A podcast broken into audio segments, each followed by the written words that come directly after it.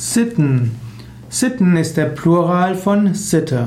Man spricht von Sitten und Gebräuchen, das heißt etwas, was überliefert ist, was ein Volk, ein Volksstamm oder eine Schicht, eine Gesellschaftsschicht oder auch Angehörige einer Religion machen. Man kann die Sitten und Gebräuche von anderen Völkern studieren, man kann sich bewusst machen, welche Sitten in seiner sozialen Gruppe üblich sind.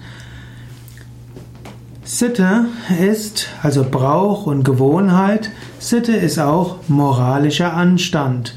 Die Sitten sind die Bräuche. Im Normalfall ist es gut, die Sitten und Gebräuche zu kennen in der Gruppe, in der man ist. Und wenn man in eine neue Gruppe geht, in eine andere Kultur, in einen anderen Ort, in einen anderen Beruf, in eine andere Firma, das ist gut erstmal zu erkennen, welche Sitten und Gebräuche gibt es dort. Und im Zweifelsfall ist es erstmal gut, sich daran etwas anzupassen. Wenn du dann Teil der Gruppe bist, dann kannst du schauen, ob du manche der unsinnigen Sitten und Gebräuche auch wieder ändern kannst.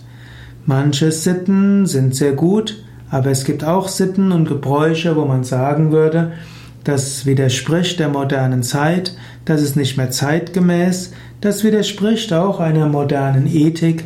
Nicht jede Sitte sollte man weiterführen.